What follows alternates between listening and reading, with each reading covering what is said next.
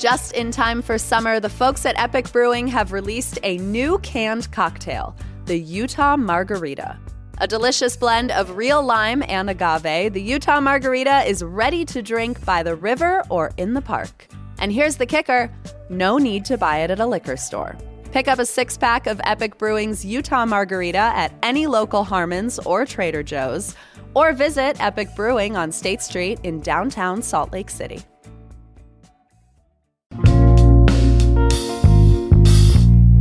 Here's what Salt Lake's talking about. A record number of passengers traveled through the Salt Lake City airport last year. But what does the future hold? Today felt like a good day to grill the airport's executive director on everything from his salary to the whole Delta thing and when we will get nonstop flights to Korea. Because why did I know so little about this city inside our city? It's Monday, February 12th. I'm Ali Vallarta, and this is CityCast Salt Lake.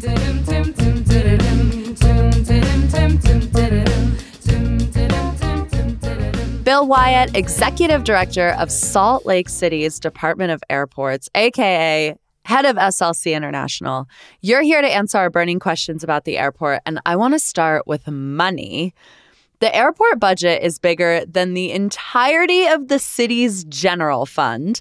Last year's airport budget was $520 million, a number I can't even fathom, compared to the 448 million for the general fund. How is the airport funded? Well, I think um, just to be uh, sort of big picture about it, user fees. There are no taxes involved. Uh, we huh. rent space to the airlines. We rent um, gates to the airlines. Uh, we rent space to the rental car companies. We charge for parking. We get rent from our concessionaires. Hmm. And the number that you just quoted actually includes the capital construction project, which is the new SLC as well. It's not part of the annual operating budget. And that comes from a combination of debt that will be repaid, municipal bonds that we sell. Uh, and that's largely repaid by uh, fees that we get from all of the above the airlines, concessionaires, uh, rental car companies, and so forth. It's way more complicated than that, but that's really what it is. Airports are paid for by the people who use them. Wait, so then would it be fair to say that the cost of renovating the airport, like the new construction, the new airport, that there are some taxpayer dollars at work in that, but that the day to day operations of SLC International are not at all funded by taxpayer dollars? that last part is correct. The first part is not. there are no okay. taxpayer dollars involved in the construction of the airport. So full stop, huh? Some smart person out there might say, well, gee, you get grants from the FAA. And we do. Uh, it comes from a particular fund that is created by fuel federal fuel taxes. And we get back roughly about half of the fuel taxes that are contributed by the fuel bought here at SLC for airplanes. Wow. I now feel like knowing that the airport isn't funded by my tax dollars, I feel less entitled to complain about it. oh, go ahead. we're we're open for feedback, you know. We aim to please. Okay. Okay. The next question I have for you is the toughest one I'm going to ask you, but I feel like you can take it in stride. You seem very, very amenable. Something that surprised me when I was looking into these numbers is that you are the highest paid city employee. Publicly available data from 2022 shows your salary at $329,000, which is twice what Mayor Mendenhall made. Yeah.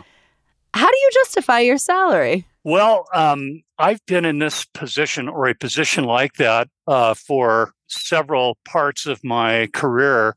For airport directors, there are a lot of us out there. So there are lots of ways to uh, compare uh, from one airport to another. We're the 15th largest airport in the United States. Or actually, we were during COVID. We're back to 23 now that everybody else has recovered. But uh, mm. I came from Portland, where I was executive director of the Port of Portland. I made more there than I make here. Uh, and hmm. so it's not um, uncommonly high for airport directors. And as I said, there are 30 large hub airports in the United States. You looked around, you'd find a lot of very comparable uh, salaries. It's basically based on market. Okay, so do I want your job? Um, I Is it sought after? Uh, oh yeah, it's a great job. in Portland, I was in both the airport and seaport business, and I really like it a lot. Airports, this one in particular, has some really unique qualities to it. Um, we're we're going to be over President's Day weekend. We're going to be establishing regular daily records for the number of people who show up at the airport every day. Uh, and you see and experience the comings and goings, and you get a direct connection between what we do, which may seem mundane from one day to the next, to mm. um, what it produces, what what actually happens as a result. Families coming and going. We have, of course, returning missionaries, which is completely unique in the United States. Yeah. These families, neighborhoods, whole communities come out with the handmade signs, and you know, it's really it's a very special place. And um, I really appreciate that I get to do this. Uh, it's very unique. And yeah, I think uh, I'd say go for it. okay. It's not available at the moment, but I was going to say. if you decide you want to run the inland port, let me know. I'll I'll get after your job. what is our daily record that we're going to break? It happened during the NBA All Star Game, and it was uh, uh, what I call 35,000 people, and it's at the front door. In other words, people who are here and who are leaving or are coming to uh, Salt Lake. And just to okay. put that in perspective, um, if there are 35,000 people at the front door, there are another probably 40,000 or so connecting. Wow. So 75,000 people every day at the airport, not including the 17,000 people who have a badge, which is really significant. So, um, yeah, it's a small city here. Yeah. Well, on the note of expanding business. We are adding more and more routes, which is very exciting. How do you pick them? Well, um, first, the airlines really make a decision about where they're going to fly to. So we don't just say, you know, you're going to fly to here, you're going to fly to there. It's really they're they're they're their own independent and private businesses. But what we mm. do is uh, look for places that are underserved uh, based on our population uh, and the, the travel metrics uh, here in Salt Lake are places that people would like to go to that aren't currently served and for which uh, we know there is a market. And this is a very it's a very sophisticated uh, business of determining where there are sufficient potential passenger volumes available and then bring that to the attention of an airline or several airlines. And we particularly focus on international destinations. We'd like to see more. Hmm. That's a way more complicated than Delta deciding whether they're going to add, you know, a tenth new daily frequency to Atlanta, for example. They don't need our help in figuring out whether that's going to work. They know that. Yeah. But um, Hawaiian Airlines is coming to Salt Lake International. They haven't been here before. Uh, they're going to be adding daily service to Honolulu. Uh, and Delta already flies to Honolulu. And that just gives you a little sense that you know, now that there is some competition in that marketplace, uh, direct competition, maybe the fares will be more competitive. When Spirit Airlines started here, they began nonstop service from Salt Lake to Orlando, okay, home of Disney World, and I think also LA. Well, uh, that increases the level of competition. And of course, Spirit is a, um, we would call them a low cost, ultra low cost airline. Uh, yeah, so tell me about it. We try to look for things like that. And even if you don't want to fly Spirit, the airlines serving Orlando are going to have to respond to that by uh, reducing their fares to some extent. So that's kind of what we're looking for. And we're excited about the potential for expansion of international air service, in particular here in Salt Lake. Hmm. Last year, SLC signed a new lease with Delta to yeah. continue their growth. Of course, they took back Vivint Arena, which is now the Delta Center again. Can you explain the relationship with Delta a bit? Why are they our main guy? Well, uh, this all started back in you know the '80s uh, when Western Airlines served Salt Lake, and Western was, as their name implies, a, a Western-based airline. They were based here in Salt Lake, and uh, they began to struggle uh, a bit. And so um, some of the leadership here in the local community kind of arranged for a marriage between Western and Delta. And Delta at that time was primarily an Eastern airline, East Coast airline. Yeah. So they, Atlanta. Yeah, they bought uh, Western. They saw that as their way to expand into the West Coast, and they have used Salt Lake as a hub ever since. And you know, if you think about it, Salt Lake uh, geographically is really well suited to be a hub. Uh, and, you know, Delta has four main hubs Atlanta, Detroit, Minneapolis, and Salt Lake. They have many hubs in LA, in Seattle, in Miami, for example. But Salt Lake is what makes the West Coast work for Delta.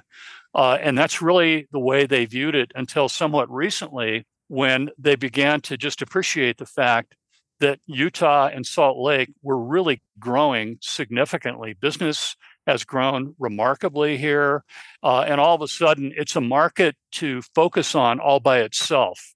And I think that's really brought great rewards here. And so not only have they been all in on this huge project here, this is the largest public works project in the history of Utah. Uh, it's just been remarkable for Delta. They're seeing and experiencing a lot of growth here uh, and have really fallen back in love, I would say, with Salt Lake. Um, hmm. When the Delta Center was the Delta Center before, they ended up having to give up the naming rights. And it was a bitter pill back in Atlanta at HQ. But I think Delta was really intent on regaining uh, that that brand awareness here. Uh, and you know, let's face it, Delta Center sounds a little better than the three or four other uh, names under which that place has uh, gone for the last few years.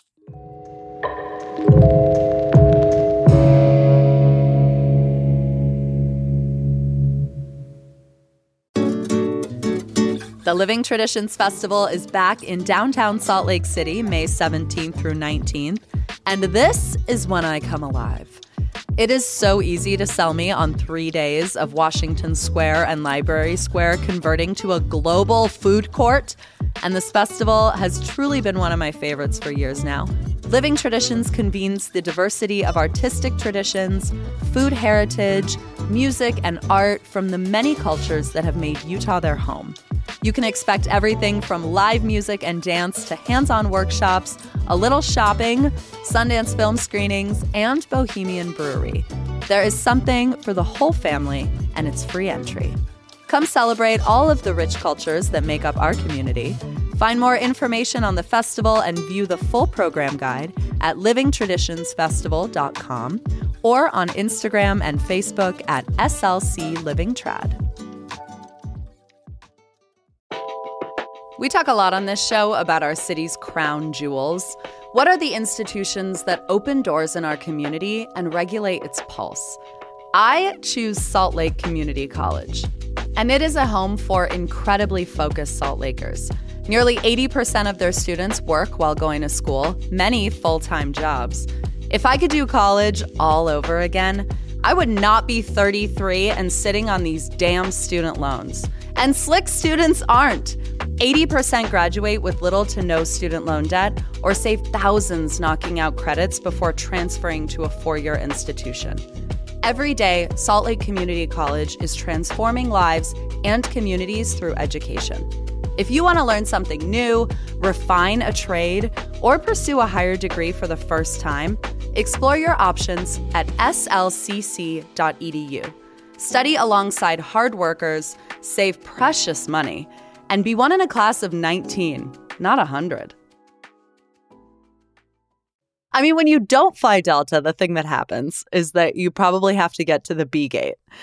And it's been the butt of so many jokes how long the walk is from the A gate to the B gate. Yeah. I remember last April Fool's Day, someone put the walk on AllTrails as a hike, Yeah, and I thought that was pretty. I thought that was pretty funny. Oh, We- you guys did it. We did it. That's Yeah, good. Absolutely. That's good. Bravo. That's good. But we're told that we're going to be getting a tunnel to make things quicker. Yeah.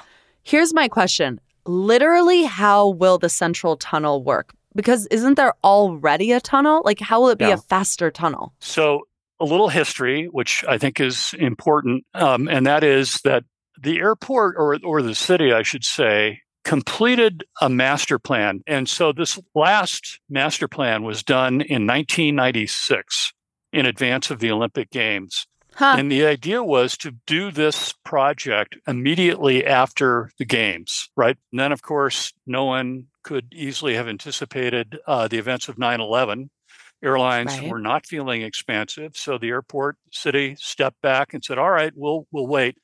How about 2008? oh, no. Financial crisis comes, all the carriers go through bankruptcy.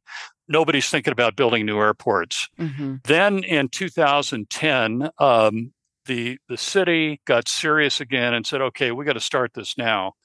So it took that long, but then they began looking at just the logistics of what would happen to keep the old airport running while building a new one.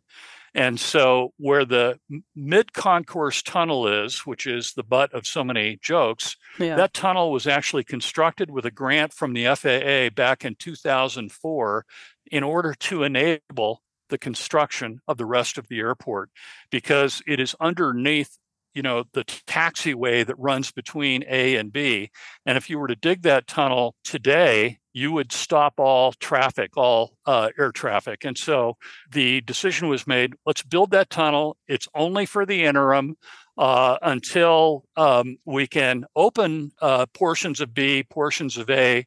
And then when we open here and tear down the old airport, we'll build this new central tunnel that leaves from the center of the A concourse to the what will be the center of the B concourse. Today, if you're flying on United, you come to the airport, you go through the checkpoint, you go out of the checkpoint, you go to the central plaza. Oh, I can see the B concourse, it's right there.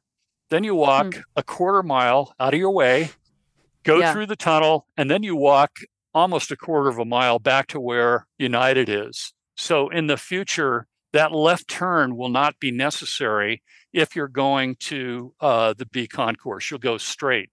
Now, I've also been asked many times, why is it so far away? Why is B so far away from A? and the reason is if you park the largest possible aircraft that we serve on the A concourse, hmm and then you park one directly across from it on the B concourse, which is possible. And then you have these taxiways in between. The distance is the minimum distance the FAA allows uh, for that scenario. In other words, you have to have a certain separation between those planes. And the real Hmm. reason why Salt Lake feels so big today, it's brand new. We built it for the aircraft that we serve. The old airport, the oldest part of the old airport, was built to serve DC 3s. Okay, that's the first plane I ever flew on. It would take off like this, incredibly loud, uh, no Yeah. pressurized uh, cabins, so you couldn't fly much above 10,000 feet. You compare that aircraft to an Airbus 330 or, uh, you know, a Boeing 767, and it's tiny, little tiny thing. So now we Yeah. have these large planes with big wingspans uh, and that's why the gate hold areas are as large as they are in order to accommodate uh, those planes. So, Hmm. you know, we built a 21st century um, airport uh, for 21st century air travel, including accommodation of 21st century airplanes. It's all just bigger. Okay.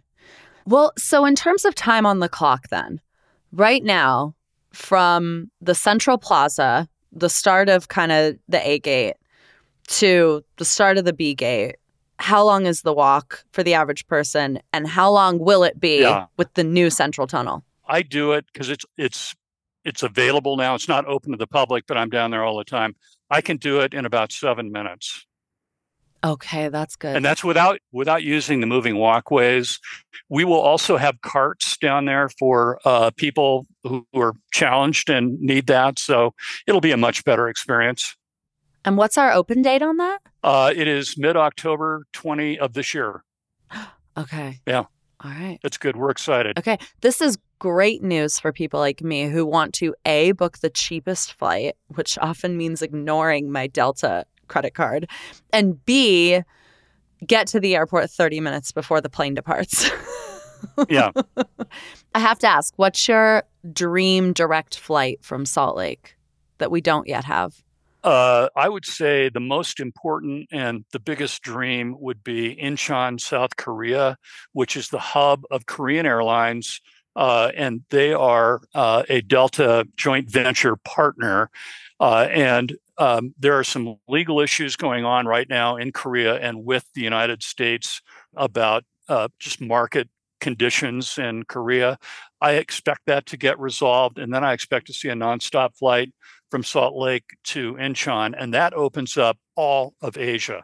Uh, huh. I, I, can't even remember how many nonstops there are from Incheon to other places. Everywhere in China, you know, Taiwan, uh, the Philippines, Vietnam, uh, Malaysia, Singapore, uh, and so forth. And something like 90% of the world's population, when this happens, will then have one stop access to Salt Lake City. In, in other words, they only have to make one other stop before they get to Salt Lake City.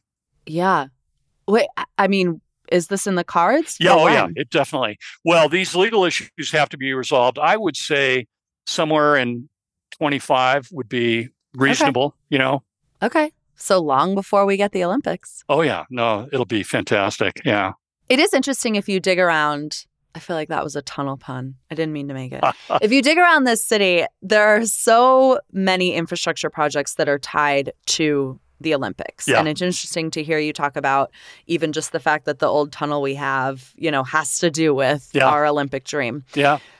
This expansion has obviously been in the works since long before we knew we were most likely getting the 2034 Olympics.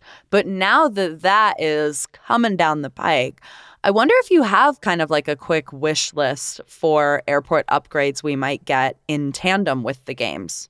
Well, we're actually uh, doing some things now and did some things already in advance. So if you go down into the lobby of the airport today, you're going to see ski bags, board bags. I mean, hmm. uh, and we designed the whole bag handling system around oversized bags. So if you come to the airport with your ski bag, I mean, why would you? Because you're going to be skiing here, you're not going to Denver, but just, you know, imagine that for a moment. You bring your ski bag to the airport, it can be inducted into the bag system at any point where any other bag could be indu- inducted. Most airports, hmm. and in our old airport, you had to kind of go down to the end of the um, terminal building and give it to some guy who ran it through a machine and you know and so on and so yep. forth. Not anymore. But if you think about the olympics most of the athletes are going to be arriving probably not through the international terminal they're going to be hmm. arriving mm-hmm. here on charter aircraft if they're part of a team and so on and so forth. So they probably uh, won't be here. The people who are going to come here are people who are, uh, you know, they may be coaches, they may be agents, they may be fans, they may be yeah. people who just want to be part of it all. And we still have people working at the airport today who are here during the 2002 Olympics. And so we have a little playbook uh, that is mainly focused on operations. How do we just manage all of the traffic? And the thing about big events like this is it's not the stuff that happens before the event, it's the day after the event um, is done because most people you know people arrive over a period of time but they all leave at the same time so that closing yeah. day is it's going to be wild. Uh, and we are making some adjustments to the bag handling system that will give it added capacity because we're growing. Uh, and so we're doing that now uh, when the day comes that there will be a C concourse, we know exactly where it's going to go.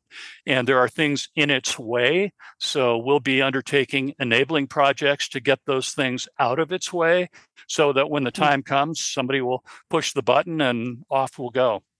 Hmm. Okay. We did an episode of this podcast last year where we rated the airport, executive producer Emily Means and I, and we gave it a pretty good rating. There were a couple things we pointed to. Um, I really love the scent in the bathrooms. Do you know what it is? uh, I don't, but my predecessor, uh, Maureen Riley, who was deeply involved in the design issues, everybody, and I know Maureen, everybody described her as the bathroom committee of one. Uh, and for airports, bathrooms are, especially a hub airport, bathrooms are incredibly important. The old hmm. airport, hmm. I can remember in both the men's and the women's bathrooms, lines out the door all the time. And so yeah. uh, she made it her job to me to be sure that there were enough, number one, and that uh, for the women's bathrooms, for example, there is, we all call it potty parity. Uh, and mm. it's actually way in excess of what uh, the current building codes require. Uh, but we put just a lot of time and energy into the bathrooms. And when you hear passengers talk about Salt Lake, especially ones that aren't from here, they talk about concessions, cleanliness, and bathrooms. And yep. you know, you hate to be reduced to, you know, three words or whatever it is, but the reality is that's what's so important to people. If you're connecting here, you get off a plane, first thing you're going to do, you know, is hit the head and then get onto your gate. And so being able to do that cleanly, efficiently, you know, the stalls all have doors uh, that are uh, canted in such a way so that there's no way to see through it. They're very low to the ground. They're very high up. They're extra large. You can take your bag in with you if you want to change, yes. for example. Now, mm-hmm. older airports just don't. They don't they can't do that. It's very difficult to do. And all of that is the result of just an immense amount of time and energy that went into um, bathrooms, thinking about bathrooms. Yeah, it's amazing. I think something I brag about about the Salt Lake Airport often is how many local vendors we have and local concessions. I thought it was really well done to incorporate local Salt Lake businesses. It's not just Starbucks and McDonald's kind yeah. of lining the walls. Yeah. But I have to tell you something that makes me kind of anxious when I think about connecting because I've had many layovers gone awry is I feel like we need more crisis seating. Like I would love a place where you can lay down and have a nap if your connection is like eight hours. Yeah. I know they have these in in Paris and Charles de Gaulle. We do have uh, on the B concourse, I think it is, a place called Treats. Um, you can rent a bed. Okay. Yeah, uh, there is something like it on the A concourse as well. And that's primarily what their business is. Hmm. Most big international airports have more of that available because uh, the connections there can be hours. If you go to Singapore, yeah. for example, you might land at 11 at night, and your connecting flight is 11:30 the next morning. Man, and they have a hotel connected right to the airport. We will have mm-hmm. a hotel in our future. Um, I will say that the seating in the gate areas is pretty generous, um, and so you see people you see people crashed out all over the place at night. Uh, fortunately, we don't have too many misconnections. Salt Lake has a really hmm. good reputation for, you know, weather operations, and that's because it's been worth it for us to invest in the proper equipment. If you're in Atlanta, it doesn't happen often enough to justify uh, the huge expense, but here, yeah. it's you know every year. Yeah. Last question before I let you go: What does our airport need to become a world class airport? Well, I would say it is a world class airport. Uh, we hmm. have visitors here from all over the globe because it is so new.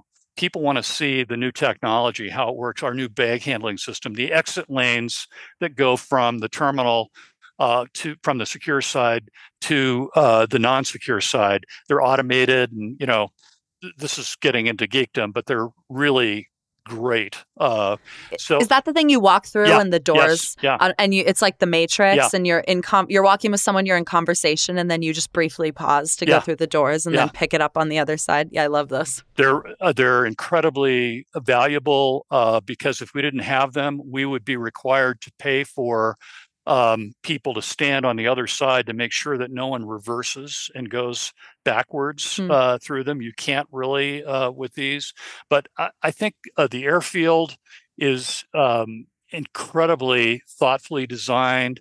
all of the service uh, vehicles out here, they're all electric. Um, and we are electrifying the airport campus. So I feel like we're not the largest airport in the world, but I do feel like Salt Lake can pretty easily stake its claim to be a world class um, airport.